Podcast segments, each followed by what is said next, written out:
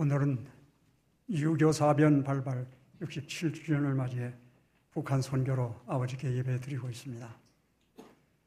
분단으로 인한 상처가 치유되고 또 남과 북이 화해하고 더 나아가서는 평화의 통일이 이룩되기를 염원하는 마음으로 하나님께 예배 드리고 있습니다. 그런데 중요한 질문이 있습니다. 왜 통일이 되어야 합니까? 사실 통일은 우리 민족의 수건 사업일 뿐만 아니라 가장 시급한 절대적인 일이라고 말할 수밖에 없습니다. 뭐 여러 가지 갈등 요인이 있겠습니다만은 우리나라 지금 깊은 갈등의 골 중에 가장 큰 원인 제공은 바로 남과 북이 아직도 통일되지 못한 데서 온다고 하는 사실 우리 모두가 시인할 수밖에 없습니다. 통일되면 이런 문제가 해결되어집니다. 또 우리나라가 세계에 우뚝 설 수 있는 아주 대단한 나라로 부상할 수 있는 가능성이 높습니다. 이미도 5천만 명의 인구는 세계 200여 나라 중에 별로 많지 않습니다. 지금도 우리는 큰 나라입니다. 비록 땅덩어리는 적지만. 근데 북한과 우리가 하나 되어지면 7천만이 넘게 되어집니다. 강대한 나라 이룰 수 있습니다. 최첨단 과학기술 문명 더 발달할 수 있고 또 문화적으로도 크게 발전할 수 있을 겁니다. 또 더 우리는 부유한 그런 윤택한 삶이 보장되어질 수 있을 것이라 여겨집니다. 그런데 사실 그러할까요? 유교나던 그때 저는 초등학교 4학년이었습니다.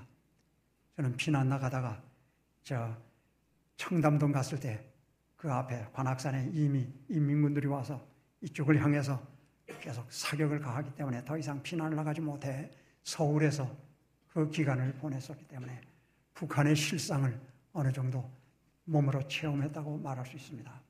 근데 그때는 우리 민족의 수건 사업이 배좀 불러봤으면 좋겠다. 좀 실컷 먹고 좀 부유한 삶을 살았으면 좋겠다. 그랬었습니다. 거기에 비하면 오늘은 우리는 세계적인 수준의 모든 것을 누리고 있습니다. 근데 그때에 비해서 지금이 행복하냐? 어떻습니까? 연세 높은 분들은 다 과거와 지금을 비교하실 수 있을 겁니다. 그때는 가정이 깨진다 하는 말은 들어볼 수가 없었던 시대였습니다. 뭐 자기 인생을 자기 스스로가 포기한다. 더욱이 목숨을 끊는다. 더더군다나 청년들까지 이건 상상이 되지 않았던 만약 나이 그의 형편 불문하고 누가 자살했다 하면 이건 큰 사회적인 문제가 되었던 그 시절이었습니다. 근데 요즘 이렇게 잘 사는데 지금 우리의 삶은 곤고합니다. 갈등의 골만 깊어가고 있습니다. 행복하지를 않습니다. 오히려 우리는 쫓기는 삶 속에서 더 고통을 당하고 있습니다. 통일되면 외적으로는 강대한 나라 세계적인 영향력 미칠 수 있을 것 같지만은 실제적인 우리의 삶은 더 통탄할 사람들이 많을 수밖에 없는 것이 오늘 우리의 현실입니다. 그렇다면 왜 통일을 해야만 합니까? 왜 북한 선교주의를 우리가 지키어야 한다는 말입니까? 단 한 가지 이유입니다. 오직 하나님의 영광을 위해 우리 한 사람 한 사람이 이 땅에 태어나 살고 있는 이 모든 것들이 그리고 대한민국이라고 하는 이 국가를 이 한반도에 자리 잡게 해주신 바로 그분은 하나님이십니다. 우리를 통해 영광 받기를 기대하고 계시는 분이십니다. 오직 하나님의 영광을 위해 우리가 북한 동포들을 사랑하고 우리가 북한과 우리가 주 안에 평화로 통일되어지는 이 목표를 향해 나아가고 이 일을 이루기 위해 힘써 나갈 때 우리 북한 선교 그리고 우리 민족 국가의 통일은 다대한 큰 의미 있게 되어집니다. 근데 사실 북한 선교주의를 지킨다 하지만은 이게 가슴에 닿습니까? 이것이 현실적으로 이 가능이나 한 일입니까? 이거 뜬구름을 잡는 이 허망한 그저 표에 그치는 일이 아닙니까? 22여 년 전 일입니다. 저희 노량진 교회에 원로 목사님이신 리민시 목사님께서 북한에서 목회를 하셨는데 그때 청년이 그 가족과 함께 탈북했다는 사실이 매스컴을 통해서 모든 우리 사람들에게 큰 감동을 주었었습니다. 그분을 만났습니다. 근데 그 따님 중에 이미 결혼을 했는데 남편이 나만 안 따라가겠다 해서 혼자 온 분이 있습니다. 근데 이분에게 우리 목사님께서 물으셨습니다. 얘야, 너 북한에서 너희 부모님이 신앙생활 하는 것 알았냐? 아니, 몰랐습니다. 아니, 찬송 부르거나 기도하는 건 못 봤니? 예, 못 봤습니다. 그러면 아버지, 어머니가 예수 믿는다는 사실을 언제 알았냐? 강을 건너 국경을 넘은 밤 아버지께서 기도하시는 모습을 보고 그때 비로소 아, 우리 아버지, 우리 어머니 예수님을 믿는 분이로구나 알았습니다. 요즘은 세월이 많이 지나서 북한 형편이 좀 나아졌을까요? 오히려 더 어려운 지경에 이르는 것 우리 모두가 다 잘 알고 있습니다.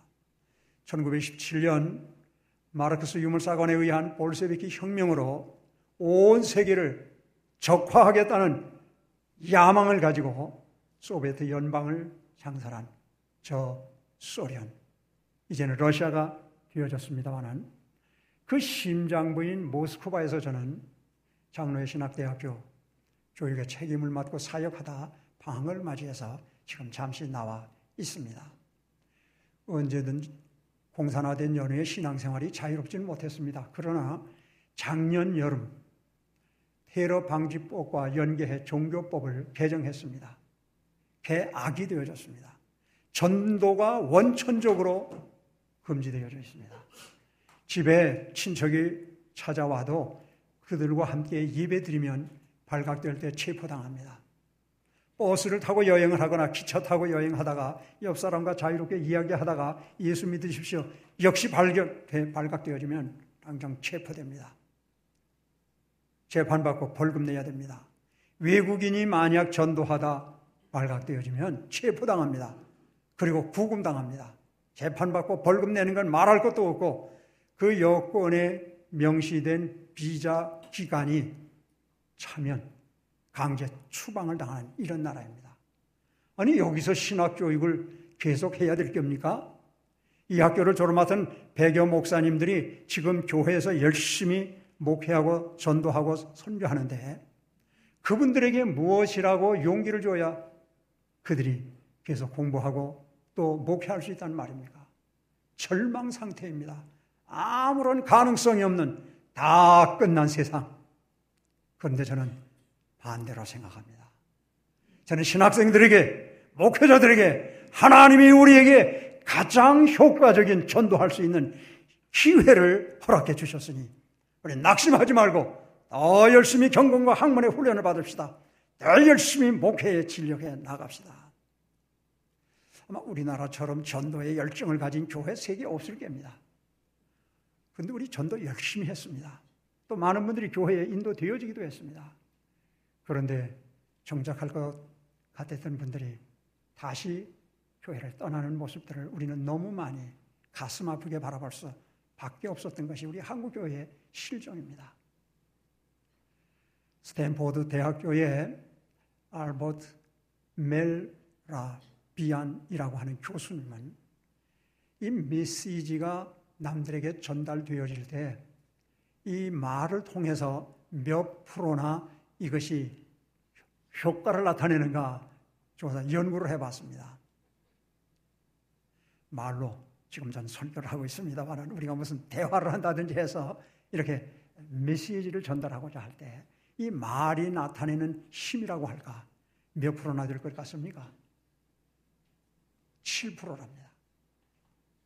93%는 비언어적 요소로 이 메시지가 전달된다고 말합니다. 55%는 그 body language, 그 사람의 이 몸의 움직임, 그리고 얼굴 표정, 이것이 결정을 하고 38% 나머지는 그 사람의 음색, 그의 말에 확신이 있는가, 진정성이 있는가, 그것이 좌우한다고 말합니다. 그렇다면 지금까지 우리가 복음을 전한다고 열심히 노력은 했지만은 공허한 말에 지나지 않았던 하나님의 말씀은 무한한 능력이 있지만 그것을 전달하는 매체가 되어지는 우리의 언어에는 힘이 없었던 것이 아니었을까. 우리의 전도의 양태가 달라져야 될 겁니다. 러시아에도 우리나라에도 우리의 삶으로 하나님은 살아계시고 하나님은 우리와 함께 하신다는 확신을 심어줄 때만이 그리고 우리의 삶의 모습을 보고 그들이 감동받을 때만이 참된 그리스도인들이 될 수 있습니다. 그러니 우리 러시아를 복음화하는 일, 과거의 소비에트 연방을 그리스도교로 인도하는 일은 우리의 삶이 말씀이 능력으로 나타나는 영혼 없는 몸이 죽은 것과 같이 행함이 없는 믿음은 죽은 믿음이라고 했던 주님의 말씀을 기억하면서 우리의 삶이 그리스도의 향기를 드러내고 그리스도의 편지로서의 역할을 감당할 때 이 땅을 복음화할 수 있노라.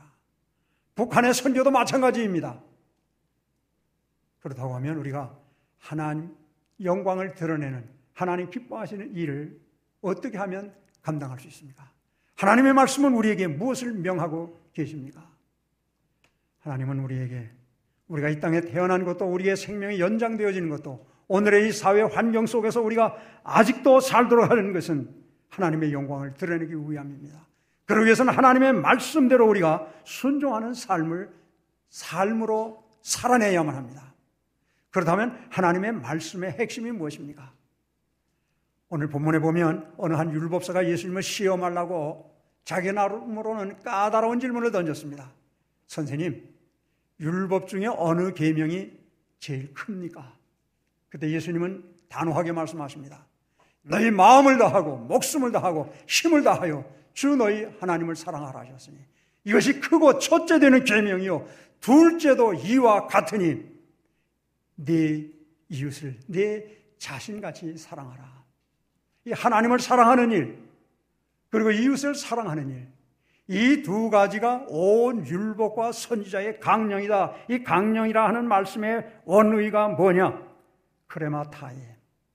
즉 모든 율법의 말씀 그리고 선지자를 통해서 주신 하나님의 모든 말씀이 바로 이 두 계명 하나님을 전심 전력을 다하여 사랑하라는 이 말씀과 이웃을 나 자신처럼 사랑하라고 하는 이 두 계명에 다 걸려 있다는 겁니다.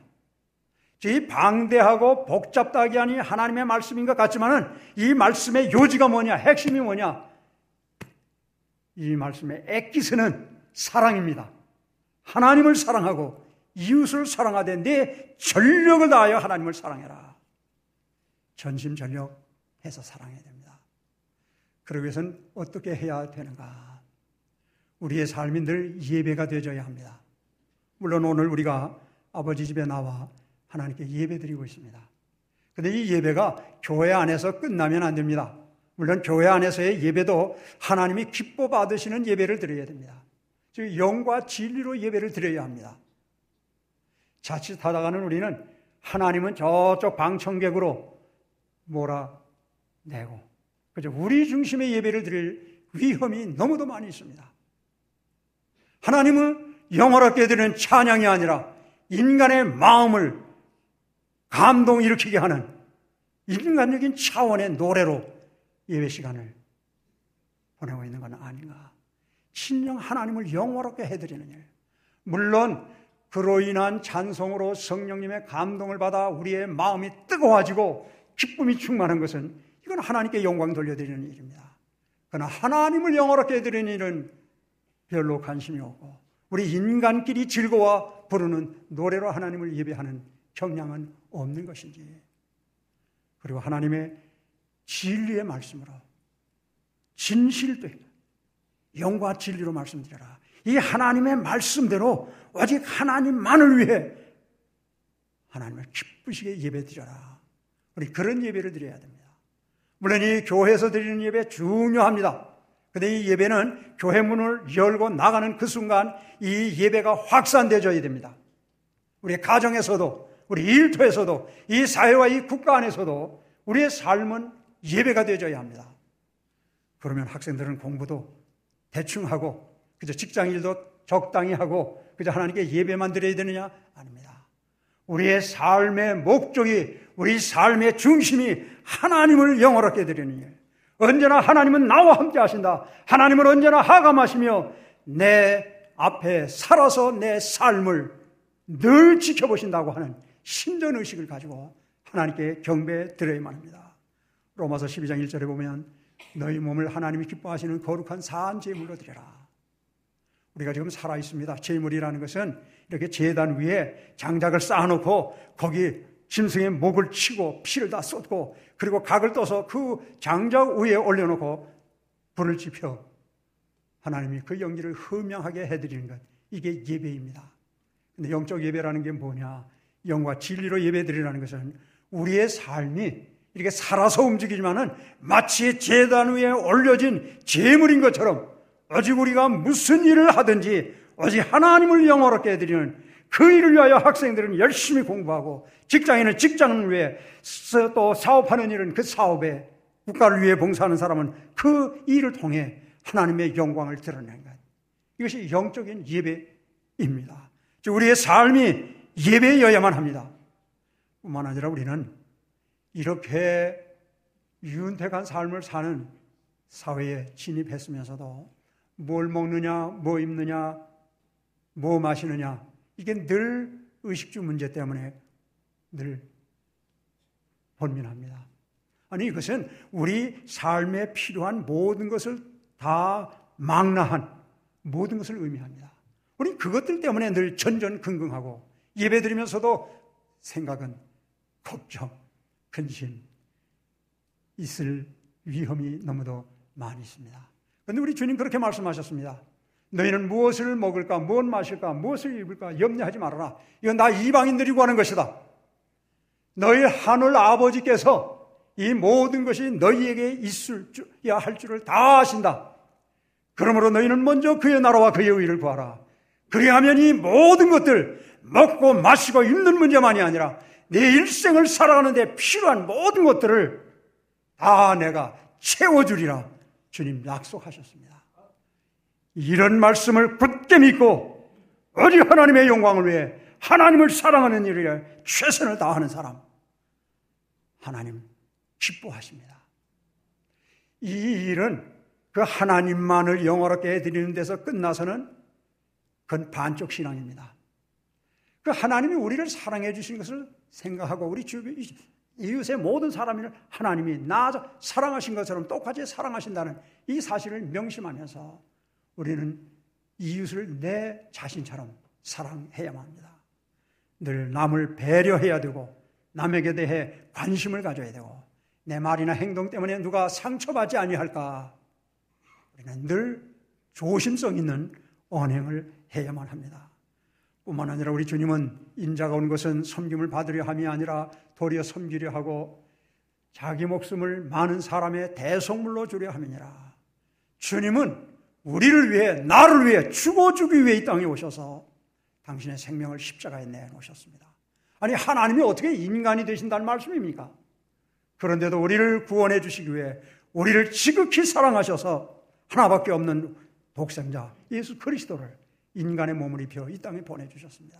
우리는 죄로 인해 영원히 죽을 수밖에 없었고, 우리는 낙담하고 한탄하며 살아갈 수밖에 없는 인생의 삶 속에 하나님 나라의 소망을 바라보고 하나님이 나와 함께 하신다는 임만우의 신앙을 가지고 힘있게 살아가게 하시고자 우리 죄짐 대신 십자가에서 처참하게 그 죄를 걸머지시고 죽으심으로 우리 사랑하심을 입증하셨고 사흘 만에 부활 승천하셔서 우리 있을 것을 예비하시는 그리고 지금도 우리를 위해 중보 기도해 주시는 이 사랑을 생각할 때 나만을 사랑하신 게 아니라 내 주위에 함께 살아가는 이웃들도 그들을 위해서도 주님 그러하셨음을 기억하면서 그들 한 사람 한 사람 사랑하는 것.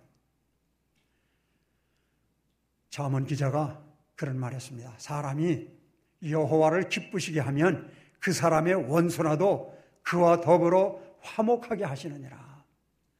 우리나라의 갈등이 너무나 다양하고 깊습니다. 이 문제의 해결 방법, 인간의 힘으로서는 부족합니다. 하나님이 간섭해 주셔야만 합니다. 우리가 하나님을 기쁘시게만 한다고 하면 하나님이 우리의 원수들까지도 화목하게 만들어 주시는 절대자이심을 우리가 기억해야만 합니다. 우리가 진정으로 전심 전력을 다하여 내 목숨을 걸고 하나님을 사랑하고 이웃을 내 몸처럼 사랑한다고 하면 하나님은 북한 보고마 되는 일, 통일 다 이루어 주실 겁니다. 우리가 저 북한을 생각하면 저도 이 말씀을 준비하면서 야 북한 선교 말로는 가능한데 현실적으로는 불가능한 일인데 무슨 메시지를 전해야 될까 오랫동안 고심하고 기도하고 또 인터넷도 찾아보면서 북한의 오늘의 실정이 어떠한가. 근데 마침 SK 경영 경제연구원에서 2015년 12월 18일 북한 연구 학회를 개최했었습니다. 그리고 결과를 인터넷에 올렸습니다. 저는 그 내용을 보고 이거 과장된 거 아니야?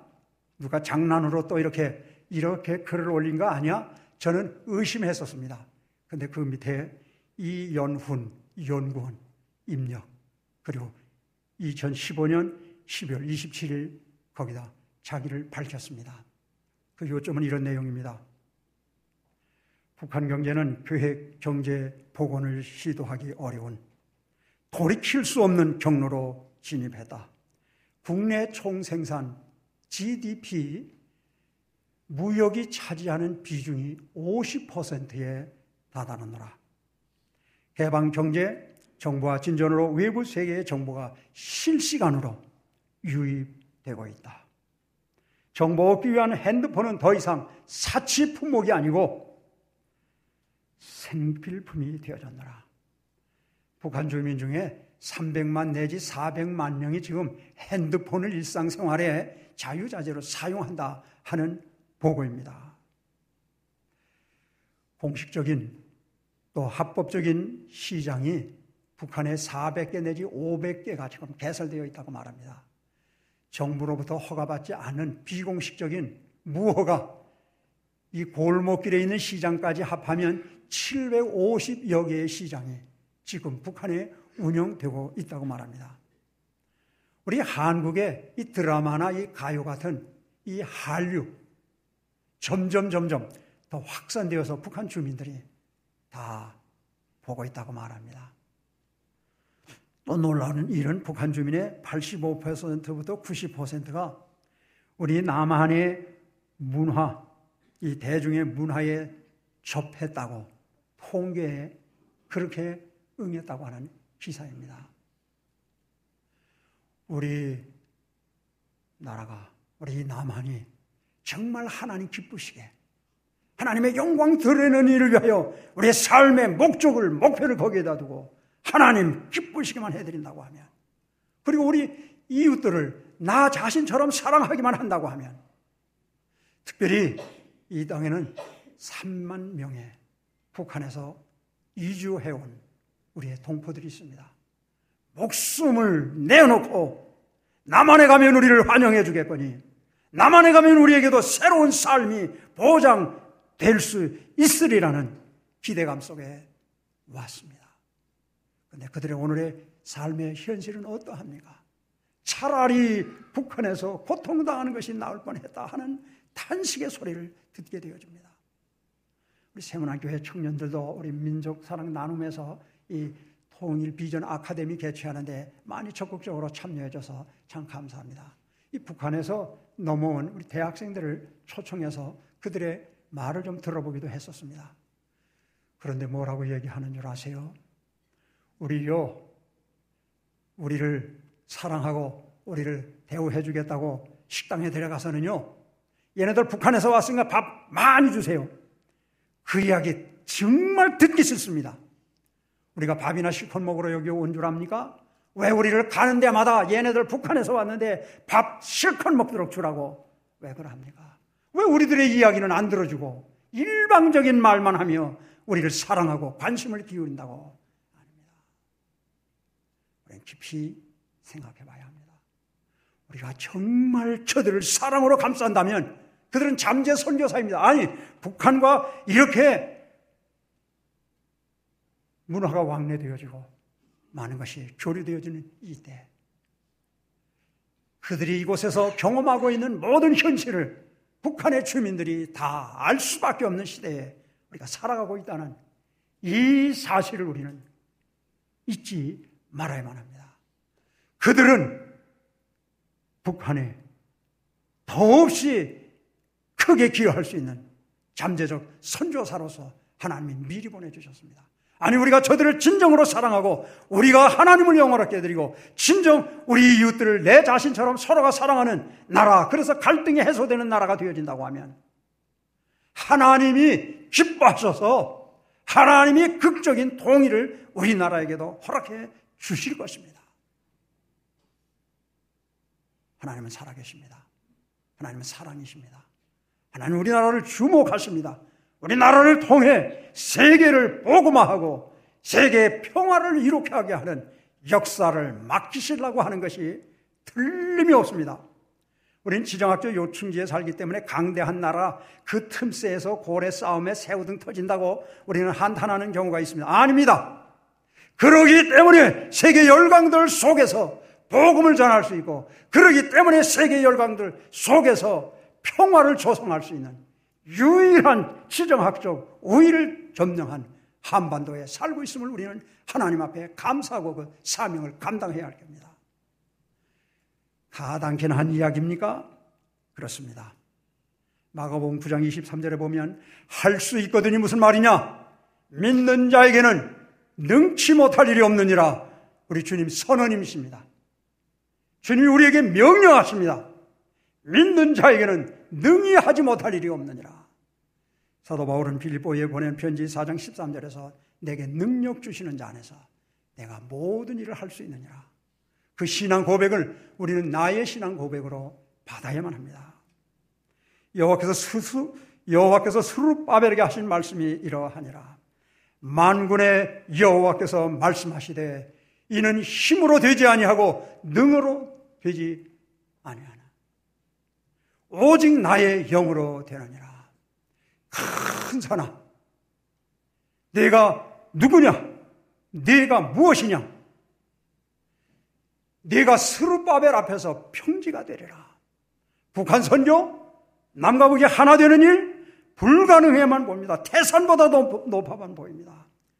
그러나 여호와 하나님이 우리를 어여삐 보시는 그날 큰 산도 평지처럼 낮아지게 하셔서 남과 북이 자유로이 왕래 그리고 복음을 전하는 것뿐만이 아니라 통일의 그날을 독촉해 하나님이 이루어 주셔서 온 세계 그리스도 안에서 복음으로 평화로 크게 영향력을 미치도록 우리나라를 사랑하시고 우리나라를 주목하시고 하나님 기대하신다는 사실을 다시 한번 깊이 기억하며 우리 하나님의 거룩하신 뜻을 찾으며 하나님 기뻐하는 일을 위해 최선 다할 것을 결단하는 이 주일 되시기를 주님의 이름으로 축원합니다.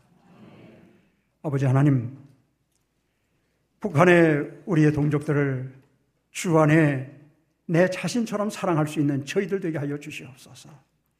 우리의 전심 전력을 다하여 하나님의 영광만 위에 살게 하여 주옵시고 이웃을 내 자신처럼 사랑함으로 여호와의 마음을 기쁘시게 해드림으로 우리들이 원수처럼 생각했던 모든 이웃들과 화목할 뿐만 아니라 북한과 주 안에 어서 하나 되어 하나님 살아계심을 온 세계에 전파하며 지구촌의 평화에 기여하는 우리 민족 국가 되게 하여 주시옵소서.